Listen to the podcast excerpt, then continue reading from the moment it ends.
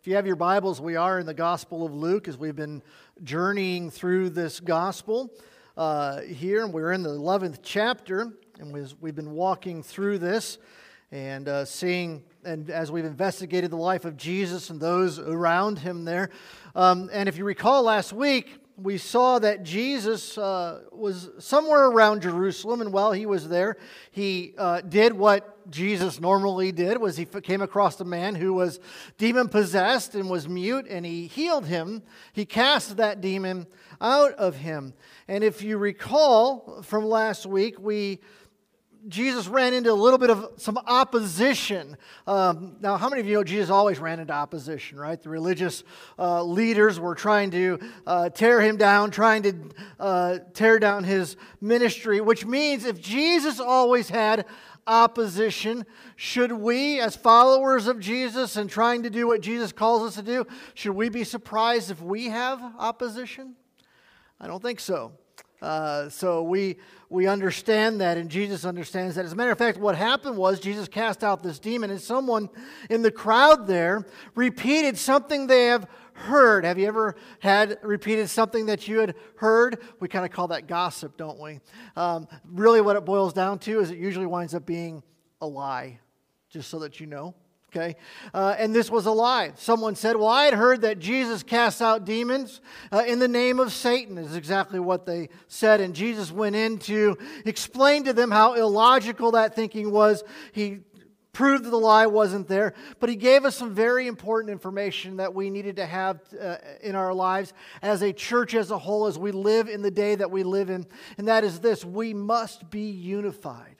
We must be unified as a body of believers. We must be unified in Jesus Christ. And we learn that unity in Christ produces victory in life. And when we are unified together, when we, are, we have someone to walk through this life with, when we're unified with Christ, we will have victory in our lives. And so Jesus is actually continuing this conversation.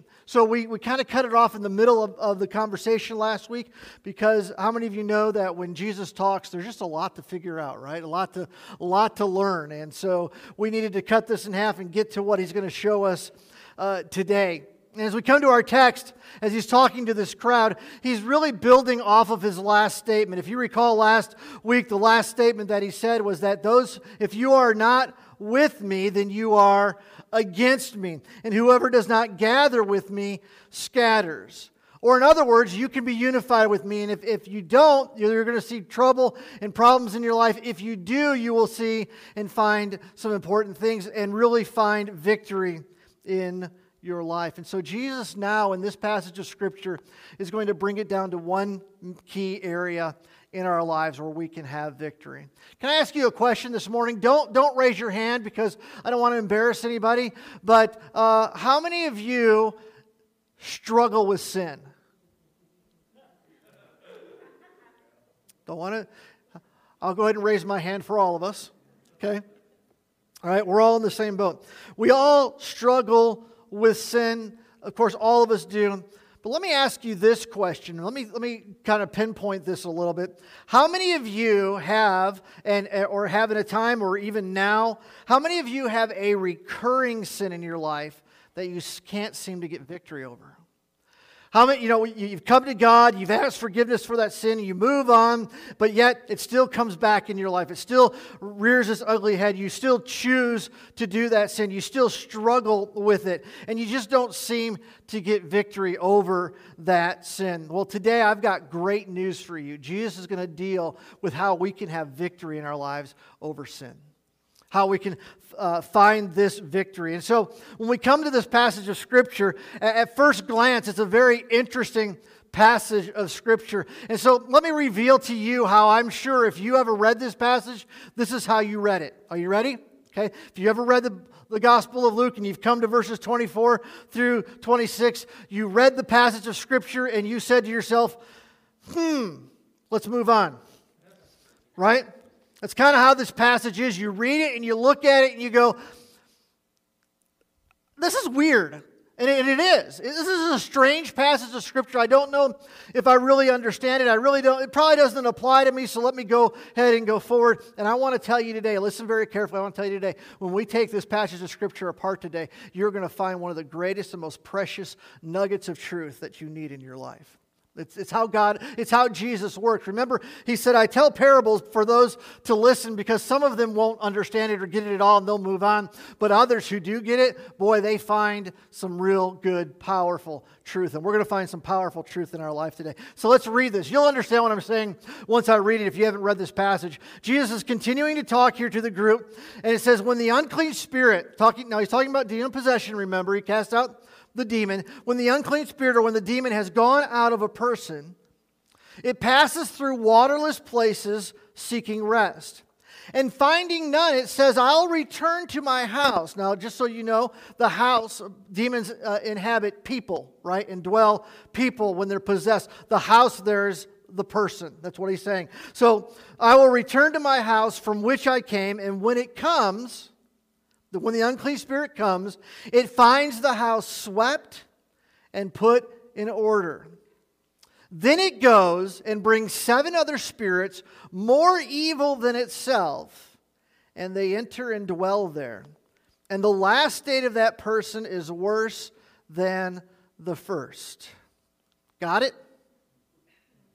Are you there? Yeah, that's why we all go, hmm, let's move on. All right?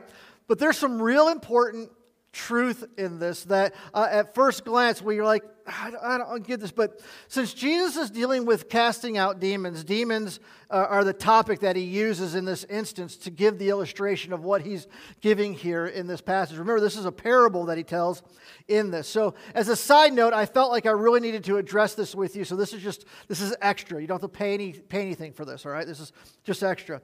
I want you to understand something very very important. Are you ready? Demon possession still happens today. All right?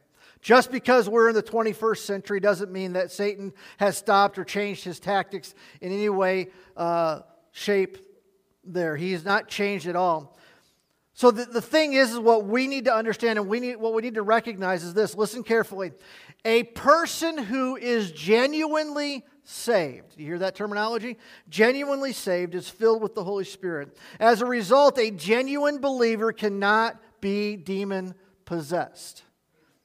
However, a genuine believer can be demon oppressed, and we can be attacked and tempted uh, on a regular basis by uh, Satan and his demons and stuff like that. But let me say this. You say, Pastor Mike, why in the world do you say genuinely saved?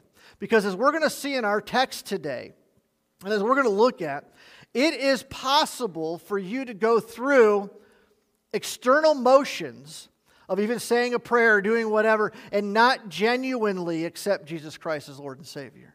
You can make a change on the outside, but have no change on the inside. You can look good on the outside. We, we even practice this. Do you know that? We practice this. How many of you know that when you come to church, you put your best foot forward, right? I can be Christian for a good hour. I can handle that. No problem, right? All right. I might even be able to stretch it into two. And because I'm your pastor, I might make it to three or four, right? But we all struggle with sin. We all are not perfect. But the reality is, as a genuine believer. And so I'm going to explain that a little bit more to you why this is so important. But what Jesus is dealing with here and what Jesus is trying to get us to see is, is a contrast between two very important words. And that is this the contrast between reformation and transformation. There's a huge difference between reformation and transformation. Reformation, what is that? It is defined this way simply to make some changes just to make some changes in your life or to something. It's just to make a change. It, you, ha- you, so you go into, let's say you want to renovate your house, you want to renovate your bathroom. You don't change the sink, you don't change the tub, you don't change where the stool is or anything. You go in and you spruce it up, you clean it up, you change the tiles. You do, the bathroom looks exactly the same, it's just nicer, right? Just a little bit upgraded there for you. Where transformation is, you go into that same bathroom and you knock out a wall and you move where the sink is at and you, you move where the tub is and you got different shot, you know, so you totally transform the room so that it looks totally opposite or different than what it did before. Not only is it better, but it's improved, it's completely transformed. You get the difference there? All right? So re- reformation is just kind of the outside thing, transformation is totally different. And what Jesus says here is when he comes and he says, the unclean spirit leaves, he's talking here about reformation. Now, you need to understand this. Jesus is not referring to a genuine salvation experience here. All right? This is not someone who is getting saved or has accepted Jesus. This is a person who does not know Jesus as Lord and Savior, but uh, may have been demon possessed because he's kind of using that as illustration. But their life has just changed. The demon is gone. So it's not a salvation experience, but Jesus is using the unclean spirit to represent sin. Okay? So when we look at the uh, unclean spirit, we're looking at sin and what Jesus is referring to there. So, what he's talking about is that when the unclean spirit leaves, he could be referring to exorcism, which is what he just did with this man, because they have just witnessed this. But since this is a parable, more than likely what he's referring to here is that he is referring to a person, listen now, who has had a religious life change. Do you hear me? A religious life change. What does that mean? That means for them, something has happened in their life, something has come along, something has prompted them to change. Very simply, I'm just going to use very simple uh, illustrations here. That, okay, so let's, let's say that a person has a problem in their life and they, they believe and, and are taught that, that smoking is a sin and, and because your body is a temple. And so they recognize that something comes in their life, they decide to quit smoking, and, and they do all right? Or or they have problem with alcohol. They're, they're an alcoholic and they realize they need to change their life and so they decide to change their life. Now what jesus is really dealing with a little bit more here is that a person who is living in sin whatever the sin may be continually living in sin they have a lifestyle of sin something happens in their life and it changes and they decide to make a religious change in their life. I need to get Jesus, maybe it is. Or maybe I need to go to church, or maybe I need to do this or, or that, or I need to get my life in order. That's the picture that we see here that, that Jesus is talking about. You see, what he says here, he says, listen, the demon goes, and, and of course, a demon isn't, demon wants to be back inside someone if it can possess someone it wants to be causing problems and stuff it goes away not happy where it is and it comes back and it says hey I left this place a mess. Housekeeping showed up. This, this looks pretty good. I didn't even like the mess I caused in this person's life. It was too, too raunchy for me. Now that I've come back, they've cleaned this place up. It's looking pretty good, right?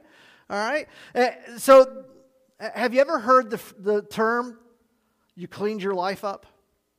Have you ever heard that, re- reference to that? You got your life cleaned up, you got, you, you know, uh, stuff like that. That's what Jesus is referring to. When the demon returns, he finds the, fo- the house uh, in order. He finds the person's life has changed. They've cleaned up their life, they have reformed their life, they have made some moral changes to improve their life. And we would look at the person and we would go, Man, great for you. I see that you're getting your life in order. You're doing great. This is good. And you know what Jesus says? He says, That's worthless. Feel uncomfortable now? Why would Jesus say that's worthless? He says, moral reformation is that's the point he's making. Moral reformation is worthless. Just making moral changes in your life does nothing. He says, sure, there's an initial change, there's, there's an initial outside change that someone sees. He says, but here's the problem the problem is, is that it doesn't last. The problem is, is that what happens is when you make the, just those moral changes in your life, those outside changes, and, and the, the temptations of the devil and the, and the um, working of his demons and the working of stuff, he says, listen, you wind up going back, and when you go back, you go farther than you ever did before, and your life is worse than what it was from the beginning. How many of you know someone that tried to clean up their life, but now, a year later, they're worse than what they were when they started, right? That's just reforming their life. They may have brought Jesus in. They may think they brought Jesus in, whatever, uh, but it's not. So let me paint this picture for you. Let me put it all together for you. You have a person that's living an immoral life and living in sin. They're, they're separated from God. They don't have a relationship with Him. And for whatever reason, uh, something prompts them to change. Maybe their spouse comes in and says, If you don't get your life in order, I'm leaving.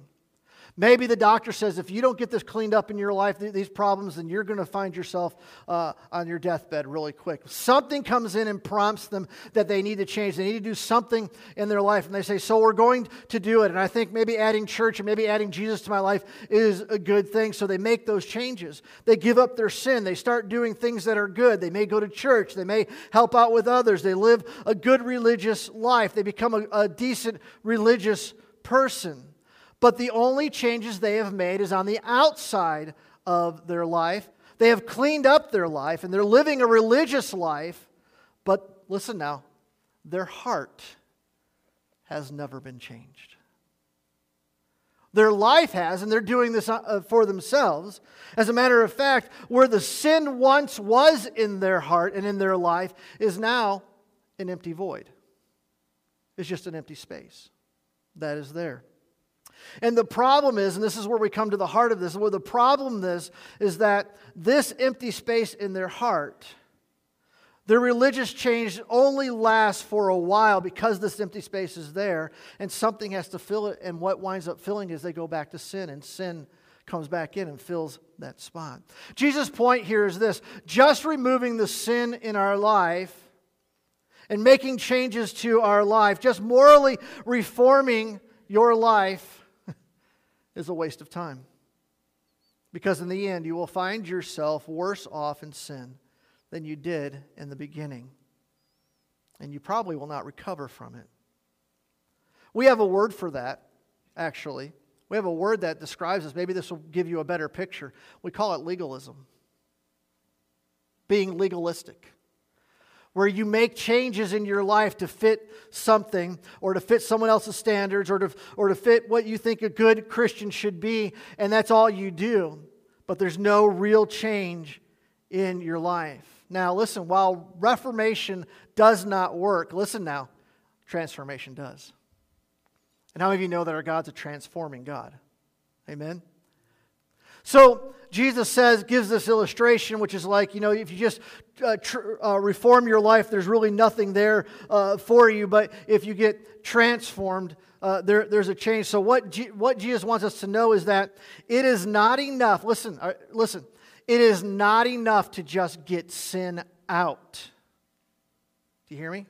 It's not enough just to get sin out because there is a void left in us. But Jesus tells us how to be transformed, and that is this. In verse 27, he says, As he said these things, a woman in a crowd raised her voice and said to him, Blessed is the womb that bore you and the breast that, at which you nursed. And so, blessed is your mom and blessed are you. And Jesus says, He always does, goes, Really, the real key is this.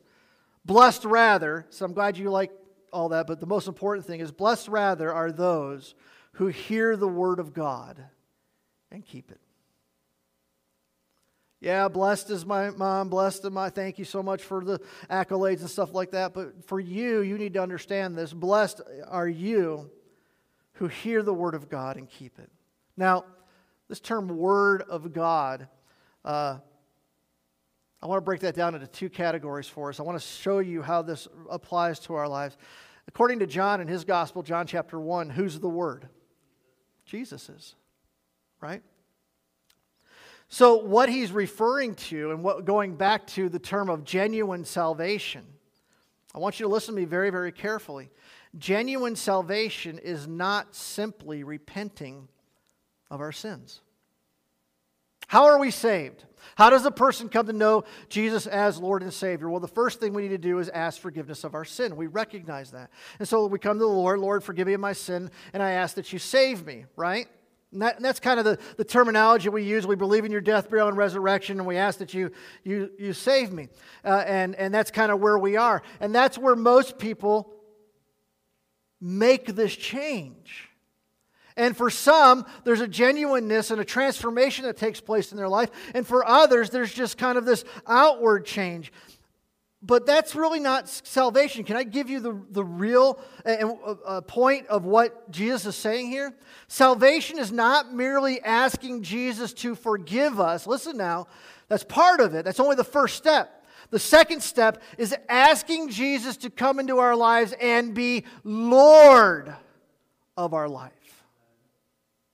In other words, where sin reigned in my heart, I asked forgiveness and Jesus took the sin, but now there's a void.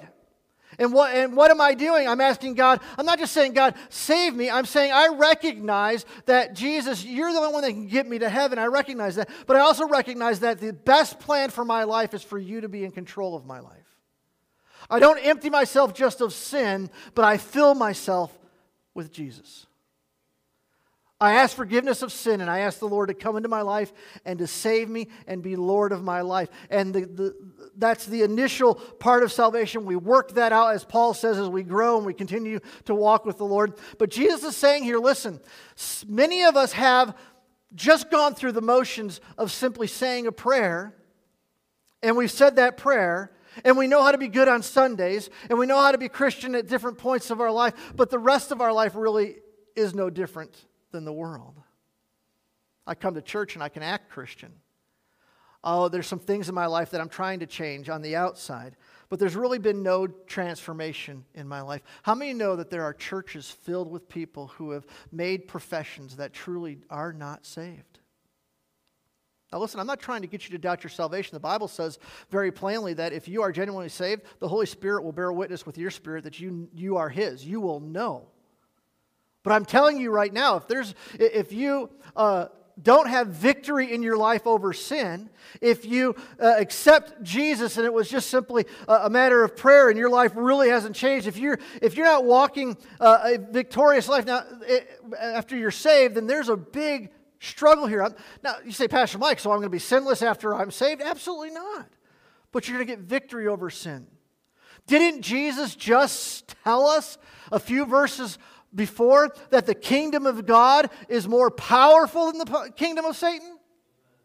And if you accept Jesus as Lord of your life and you bring him into your life, is not greater is he that is in me than he that is in the world? Satan?